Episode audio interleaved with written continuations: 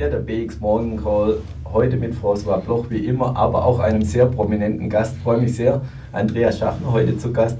Ja, Andreas, magst du zu unseren Zuschauern was sagen? Guten Morgen zuerst, guten Morgen allen, auch die Zuschauer. Ich bin im Moment daran, ähm, das Sphere-Magazin neu zu positionieren. Das ist ein, ein, ein, ein, Magazin, das sich an Vermögensverwalter richtet, an Institutionelle auch. Ähm, ich habe die neue Ausgabe schon hier. Ähm, das ist wirklich ein B2B-Magazin. Wir haben Events, wir haben spannende Veranstaltungen und da geht es darum, die Transformation dieser ganzen Branche zu begleiten. Das ist eine Branche, die ja regularisiert wird, die neu von der FINMA überwacht wird wie eine Bank. Das bringt äh, ganz viele spannende Themen mit sich, aber auch sehr viele Herausforderungen, diese zu begleiten. Äh, das ist die Aufgabe von Sphere. Wir machen ein neues Heft für Institutionelle ähm, und, und machen hier was ganz Neues für die Schweiz. Es ist eine neue Plattform, wo sich Institutionelle auch austauschen können über ihre Themen. Ähm, wir arbeiten sehr stark mit den, mit den äh, Pensionskassenverband zusammen, aber auch mit der AMAS hier, weil es da wirklich etwas, ähm, etwas in Bewegung kommt. Auch hier Stichwort die äh, BVG-Revision, hier sehr spannende Geschichten rund um die zweite Säule in der Schweiz. Und hier fängt es auch an und äh, zu konsolidieren. Die Branche konsolidiert sich und ist sehr spannend geworden. Und es geht um sehr viel Geld, das da angelegt wird. Das ist so meine äh, aktuelle Situation. Ich komme ja vom, vom Fernsehen. Ähm, ich habe die CNN Money Switzerland Geschichte von Anfang an begleitet bis zum Schluss. Ähm, und habe seit dann auch mich selbstständig gemacht, unter anderem auch mit Sphere. Das ist so meine Geschichte in ein paar Stichworten. Ja, du hast schon gesagt, zwei Magazine, einmal für den Insti-Bereich und einmal auch äh, für die Vermögensverwalter. Macht ihr auch was für Privatanleger direkt oder fokussiert ihr euch eher auf das Insi-Geschäft? Wir sind sehr stark im B2B-Bereich. Das heißt, ähm, es ist auch wichtig, dass wir uns hier nicht konkurrenzieren mit aktuellen ähm, Plattformen, die es gibt, äh, sei es hier FinNews in, in, in der Deutschschweiz oder ähm, AllNews in, in der Weltschweiz. Wir sind hier sehr stark. Wir arbeiten auch mit denen zusammen. Das heißt, wir sind ein, ein B2B-Anbieter, wenn es um Informationen geht. geht ähm, auch aus regulatorischen Gründen können wir auch nicht immer alles hier mitmachen, sonst müssen wir ganz anders aufgestellt sein. Und wie oft erscheinen die Titel?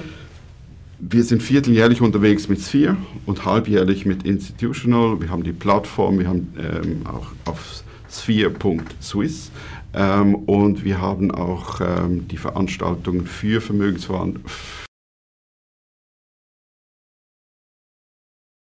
Wir fokussieren auf, auf die Digitalisierungsthemen, auf ESG, also Sustainability-Themen. Und äh, wir haben dann unser Jahresevent jeweils im September, der so ein bisschen Klassentreffen geworden, wird, geworden ist für die Vermögensverwalter. Sehr spannend. Und lieber François, du schreibst ja auch äh, für diverse äh, Blätter Schreibst du auch Artikel für Sphere? Nein, noch nicht. Und ich glaube, wenn ich ganz offen sein möchte, ich habe so viel zu tun, oder? Und ich möchte die Qualität hochhalten und wäre es mir auch böse, wenn die Qualität bei der BX Morning Call nicht mehr da wäre, wie sie jetzt ist.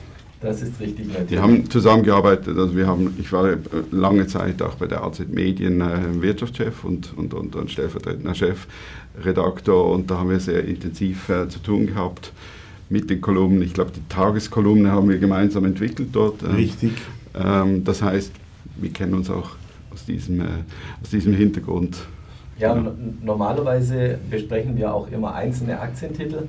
Heute machen wir es ein bisschen anders. Wir schauen uns den Markt etwas allgemeiner an, dass wir nicht auf Einzeltitel eingehen, aber vielleicht auch auf gewisse Branchen. Ja, und wir kommen dieses Jahr sicher an einer Branche nicht vorbei. Tech-Werte, insbesondere natürlich KI, äh, sensationell gelaufen. Gibt es da auch Artikel im neuen Heft drüber? Wir sind immer wieder mit dem konfrontiert. KI, wie kann man es einsetzen, aber auch als Investitionsthema ist es natürlich sehr entscheidend. Wir haben es auch sehr stark mit, mit den ganzen Innovations-, mit den thematischen ähm, Investments zu tun gehabt in der Vergangenheit, wo KI auch eine wichtige Rolle gespielt hat. Ähm, Tech-Werte haben wir begleitet, das Auf und Ab in diesem Jahr sehr, sehr eng äh, gesehen. Ähm, wir haben ja einen, einen, schwierigen Anfang gehabt in, in diesem Bereich am Anfang, ähm, ausgelöst durch, durch die ganzen äh, Supply-Probleme weltweit, aber auch durch die Zinswende, die die Anleger ja im letzten Jahr ziemlich verunsichert hat, egal aus welcher Assetklasse fast haben die ein bisschen ein Problem gehabt. Natürlich gibt es immer Ausnahmen, die sind gut gelaufen. Ich will die Anwesen immer ausnehmen. Ne? Aber es, ist ein Kompliment, aber es, hat, ähm, es hat tatsächlich vielen jetzt äh, ein bisschen Anfang Jahr den, den Wind aus den Segeln genommen. Man, hatte, man war verunsichert, was machen die Zinsen, was macht die Inflation. Und da haben natürlich die Tech-Werte als erste gelitten haben sich auch als erstes Jahr wieder, wieder, wieder erholt. Ähm, Nvidia, also Tech AI wird ja oft über die äh, Tech-Werte gespielt. Ähm, und, und das ist eben, da hat man äh, die, die, die Chip-Hersteller natürlich im Fokus gehabt. Sind weiterhin im Fokus, Nvidia äh, und alle die, äh, die Taiwan-zentrierten äh, ähm, Chip-Hersteller mit ihren Spezialisierungen im Grafikchip-Bereich, die sehr eine wichtige Rolle spielen, jetzt auch wenn es um AI geht. Oder da braucht es ja unglaubliche Leistung. Ja, du sagtest schon, Anfang des Jahres natürlich noch nicht so gelaufen, insbesondere natürlich auch letztes Jahr sehr schlecht gelaufen. Das vergessen viele Anleger auch immer, dass es nicht nur eine Einbahnstraße ist und nicht nur nach oben geht, so wie dieses Jahr. Letztes Jahr alle Titel ja praktisch gelitten und dann kam Anfang dieses Jahres, Ende letzten Jahres, Anfang dieses Jahres ähm, der Begriff ChatGPT und auf einmal sah die Welt natürlich anders aus. Das muss man natürlich fairerweise auch dazu sagen. Absolut. Siehst du insgesamt, wir haben es auch in einer der letzten Sendungen, siehst du insgesamt den Markt gerade auf der Tech-Seite schon, schon am oberen Ende, natürlich immer schwer zu sagen. Also siehst du die Titel schon als überbewertet aus deiner Sicht oder glaubst du, es kann noch ein Stück weitergehen? Also wenn man die äh, Analysen anschaut, dann hat man das Gefühl, in Amerika ist irgendwie der, der wieder ein bisschen ein, ein Level erreicht, wo man neu überlegen muss, die Werte neu bewerten kann.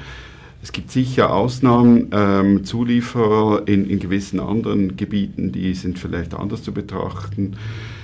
Vorsichtig ist man immer bei, bei Asien ähm, und, und, die Situation, die geopolitische Situation natürlich auch immer wieder im Fokus gehabt. Ähm, das muss man auch natürlich berücksichtigen. Was sicher ist, wir haben aufgrund der makroökonomischen Situation ja die Situation, dass die Inflation mehr oder weniger die, ähm, die Decke erreicht hat. Wenn man, wenn man jetzt auch äh, anschaut, was in den USA gestern gelaufen ist, hat man den Eindruck, man hat etwas erreicht, die realen Raten sind vorher schon runtergekommen, also die, ähm, die Ratenminusinflation, die sind wieder auf einem Level, wo man sagen kann, das ist unter oder so um die 2%.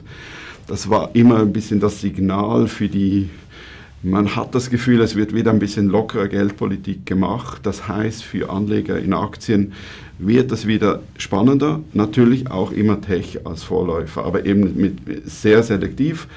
Ähm, wenn man auch sonst die Analysen anschaut, wäre man jetzt eher bei frühzyklischen Aktien dabei. Ähm, aber auch hier ist es wichtig, es ist noch sehr viel Unsicherheit da. Wir wissen auch nicht ganz genau, wie es inflationell von der Inflation her weitergeht. Ähm, wir haben die Visibilität nicht so ganz klar, das sieht man auch in diesen Aussagen von, vom FED auch gestern.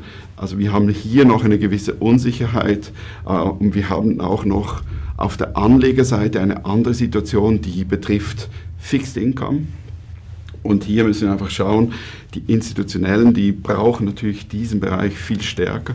Und wenn diese Umschichtung Richtung Fixed Income kommt, dann hat man den Drang in andere Titel vielleicht ein bisschen weniger. Dann wird wieder ähm, dieses, ähm, dieses TINA-Argument, das lange gegolten hat, wird ein bisschen schwächer. Das heißt, wir haben dieses wir haben die Institutionellen, die wieder 5% sehen auf der Zinsenseite, Microsoft zum Beispiel, aber auch in Europa bei, bei Volkswagen etc. sieht man ganz hohe Zinssätze.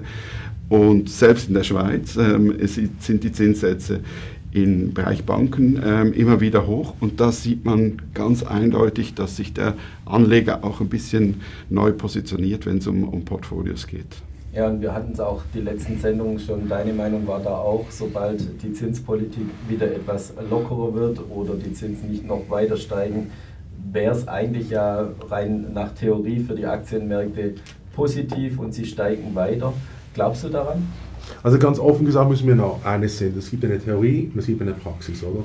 Ich glaube, was wir in den letzten sechs, sieben Monaten miteinander gemacht haben und präsentiert haben unseren Zuschauern, war ja, dass wir die ausgewählten Top-Werte nehmen, die eigentlich nicht so abhängig sind von der Zinssituation, nur temporär. Und ich glaube, entscheidend ist immer noch die Story hinter der Firma und die Kompetenz, die die Firma hat in Sachen Produktion und Entwicklung. Ich komme einfach zu einem tragenden Beispiel, das sind unsere Holländer, ASM und ASML und BE Semiconductors, die haben ja absolut sensationelle Renditen erzielt, auch in einem Marktumfeld, wo die Zinsen relativ stark raufgegangen sind in Europa. Und da sieht man, dass die Kompetenz und Kompetitivität dieser Unternehmen unabhängig von der Zinsinstitution weiterhin sehr stark ist. Das heißt, sie können Forschungsausgaben weiterhin hochfahren, weil ja die Differenz zwischen der Umsatzrendite und dem Zinsgefüge ein Faktor zwischen 7 und 8 hat. Ich gehe jetzt zum Beispiel an B Semiconductors, eine Umsatzrendite hat von 38, 39 Prozent. Wenn das vergleichst mit den 4 Prozent der kurzfristigen Zinsen in Europa, dann hast du ein Spread, der enorm ist. Das hast du noch nie gegeben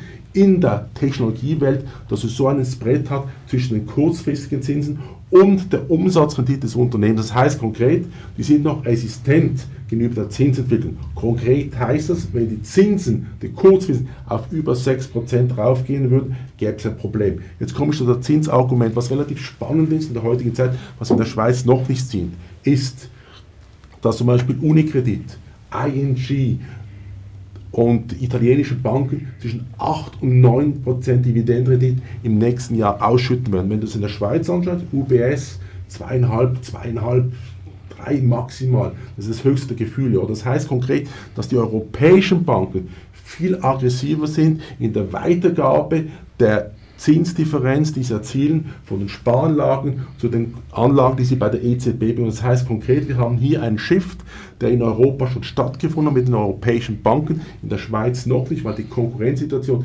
nicht so stark ist. Das heißt, du hast nicht die sogenannten Discount-Banken, das heißt in Deutschland mit der ING Bank oder die Commerzbank direkt, wo die Zinsen, weil es einen Wettbewerb gibt, auch unter den Top-Namen, oder, was man an Zinsen weitergibt, aber was interessant ist, dass zum Beispiel auch eine HSBC, wo ein weltweiter Leader ist und in verschiedensten Ländern aktiv ist, nächstes Jahr zwischen 9,5 und 10 Prozent Dividendenrendite in Sterling ausbezahlen. Das ist absolut verrückt, oder? Wenn du das in der Schweiz anschaust, ohne jetzt die Namen zu nennen, außer einer Banque Cantonale Vaudoise, wo 4,5 oder 5 Prozent Dividendenrendite ausschüttet, hast du kein Finanzunternehmen, das nur annähernd die Zinsdifferenz über den Aktienkurs den, den Aktionären aus, äh, ausschüttet. Und das macht mich ein bisschen nervös und weiß kibbelig, weil ich finde es nicht logisch, dass in Europa die europäischen Banken, wo solid ist, ich rede nicht von Zweiklassen, sondern einfach absoluten Topnamen,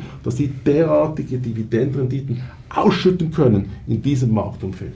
Ja, und wir hatten jetzt viel über Zinsen, vielleicht auch Andreas an dich nochmal die Frage, Gestern hast du schon angesprochen. Ja, was denken wir denn, wie geht es denn weiter mit den Zinsen?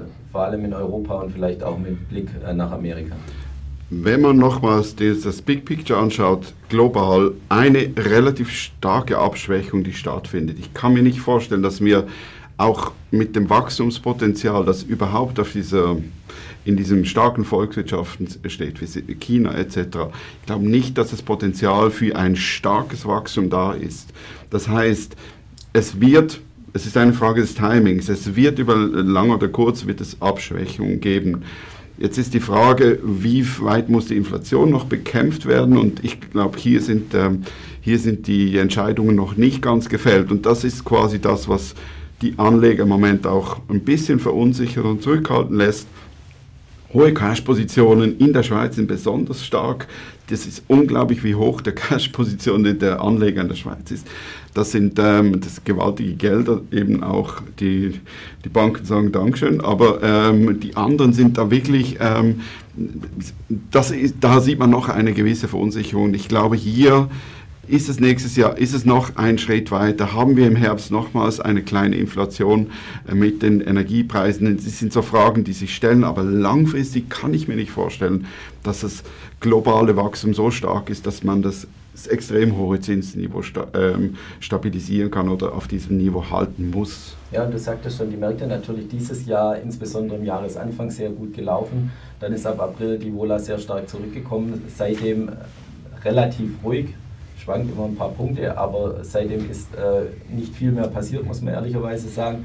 Vor allem dann natürlich auch in der Schweiz immer über die Sommermonate passiert mehr oder weniger gar nichts ähm, auch historisch natürlich, weil die ganzen Player ähm, dann auch im Urlaub sind. Ja, sehen wir im Herbst eine, eine Wohler zurückkommen oder dass sich die Märkte ein bisschen mehr bewegen. Du hast es angesprochen, die Leute sind sehr zurückhaltend, halten natürlich mehr Cash. Das deutet eigentlich immer darauf hin, dass es irgendwann mal was passiert, in, in beide Richtungen vielleicht. Ja. Ähm, siehst du das so kommen im Herbst? Ich glaube wirklich, hier sind wir in einer Situation, die auf beide Seiten ausschlagen kann. Deswegen wirklich selektiv vorgehen als, als, als wichtigster Punkt. Und äh, ich meine, angesichts der Inflation in der Schweiz sind wir nicht so in einem extremen Druck wie, wie in Europa, das wirklich das Geld um äh, anzulegen. Wir müssen selektiv vorgehen. Wir können auch ein bisschen mit den Zinsen spielen, auf den, auf den äh, selektiv mit, mit, mit Fixed Income arbeiten auch. Aber wir können nicht sagen, ob es jetzt in, es kann natürlich in beide Richtungen gehen. Historisch gesehen ist es selten, dass vor den US-Wahlen es zu einem Crash kommt. Aber auch hier, ich meine, wir haben so vieles nicht äh, schon gesehen, dass das uns überrascht hat. Ähm, deswegen auch hier vorsichtig mit diesen historischen Einschätzungen. Aber es hat es noch nie gegeben, dass es einen Crash gegeben hat. Ich glaube vielleicht einmal ähm, vor den US-Wahlen, aber you never know. Ja, du, du, sagst dass wir mussten, glaube ich, die letzten drei, vier Jahre alle Bücher eh sowieso neu schreiben. Mhm. Vielleicht müssen wir das Buch dann in dem Fall auch neu genau. schreiben. Genau.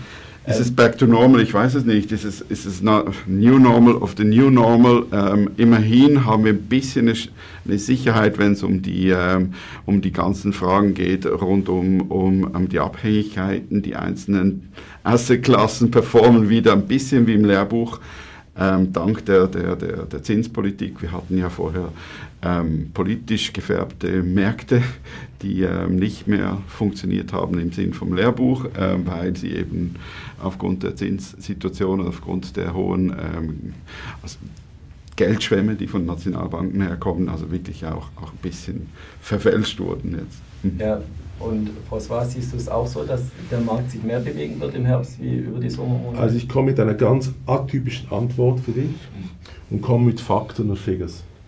Äh, wie du siehst, in den letzten zwei bis drei Wochen gab es ein großes Problem in Deutschland auf der Immobilienseite, Immobilienentwickler. Ich denke jetzt an Vonovia, wo eigentlich 60.000 Wohneinheiten auf der Halte stehen, die wollen es nicht mehr entwickeln, weil sie die Zinsen massiv ansteigen. Und ich sage, die ganze Zinsgeschichte wird relativ gefährlich für die Märkte, weil wir sehen ja, dass die Wohnimmobilienpreise zwischen 10 und 15 Prozent nach unten gegangen sind in Paris und in London letzten sieben, acht Monate. Und das Problem, das wir heute sehen, ist, dass viele Banken, das muss ich einfach ganz direkt sagen, extreme Hebelfinanzierung gemacht haben in den letzten Jahren, um diese Property-Entwickler glücklich zu machen. Oder? Und da kommt jetzt richtig viel Luft raus. Ich denke auch an die Wohnimmobilien in der Schweiz speziell. gehst und bis zwei, drei Straßen weiter vom Paradeplatz entfernt läufst, siehst du viele Liegenschaften, die sind leer.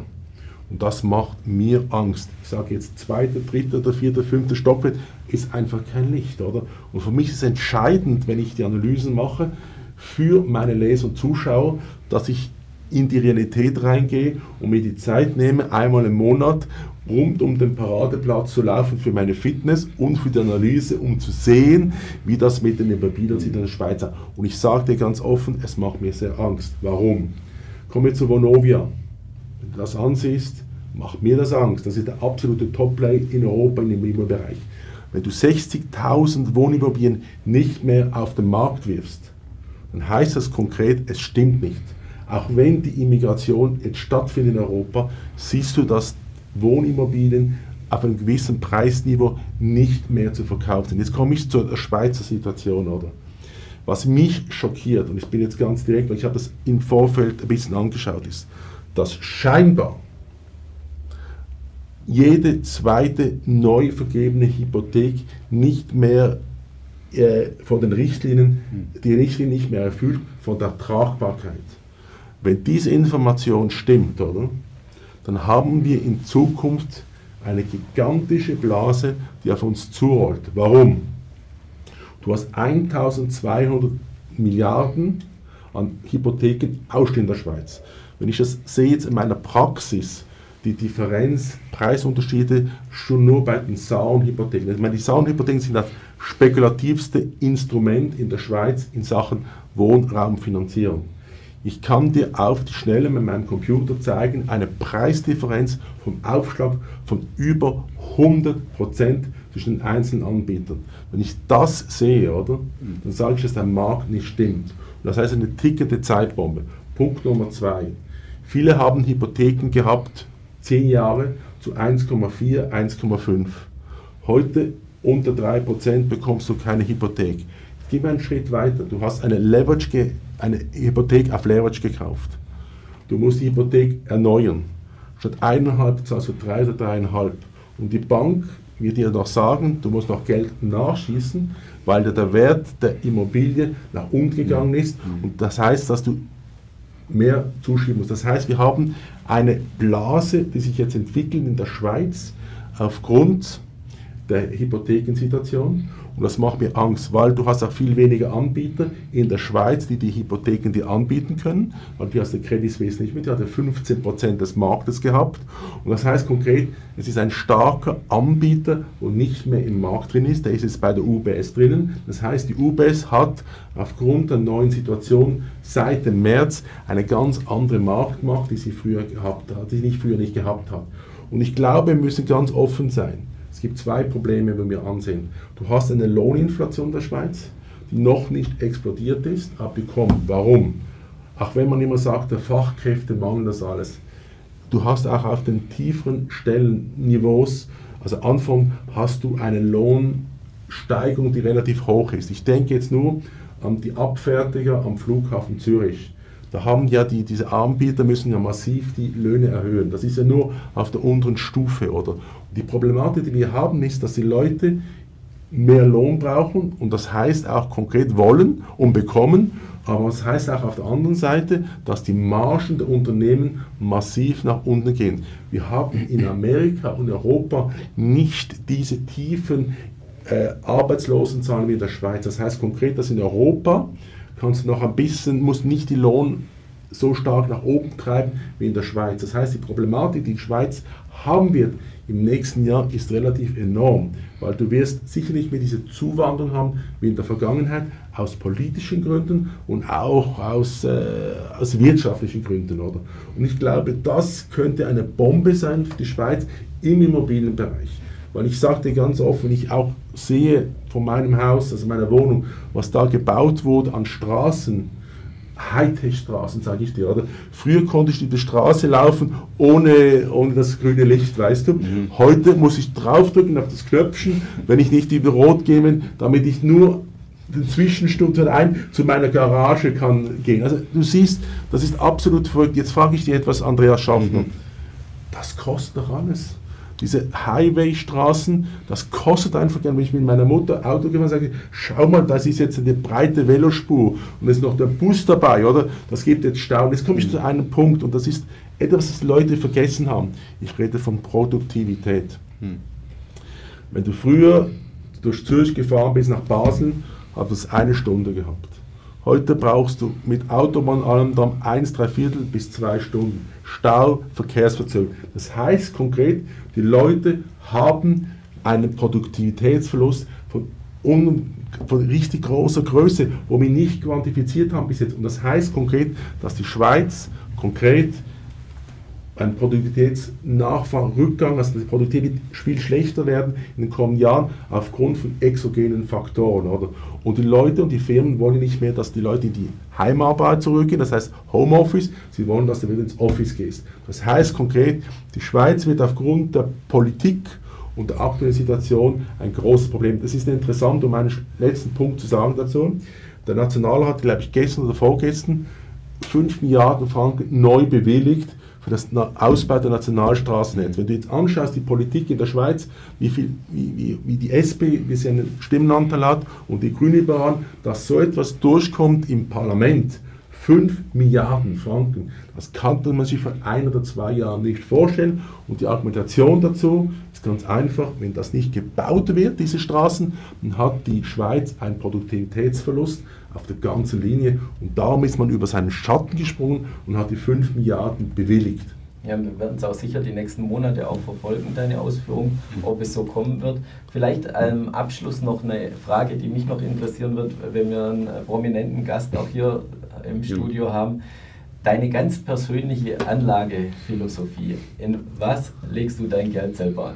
Ich bin unglaublich konservativ. Also ich bin wirklich äh, alles andere, weder Krypto noch irgendwas sehr Fancies. Ich habe auch sehr viel Vermögen in meinen Firmen jetzt gebunden. Das bringt mit sich, dass ich quasi da ähm, Firmen plus Immobilien wahrscheinlich auch ein bisschen ähm, auch sehr gebiased bin. Also diese, wenn der Abschwung kommt, dann ähm, ist das natürlich ein Thema auch für mich. Ähm, und ähm, daneben habe ich wirklich ganz, ganz, ganz einfache Produkte. Also ich bin, ähm, ich habe immer wieder mit den Anlagethemen zu tun. Ich finde es als unglaublich spannend, aber mein persönliches Geld ist unglaublich konservativ angelegt. Ja, herzlichen Dank für die Dankeschön. offene Antwort und herzlichen Dank auch, dass du Gast warst. Dir natürlich auch herzlichen Dank, lieber François. Und liebe Zuschauer, schauen Sie wieder bei uns vorbei, wenn es heißt Morning Call hier bei der BXWIS. Herzlichen Dank.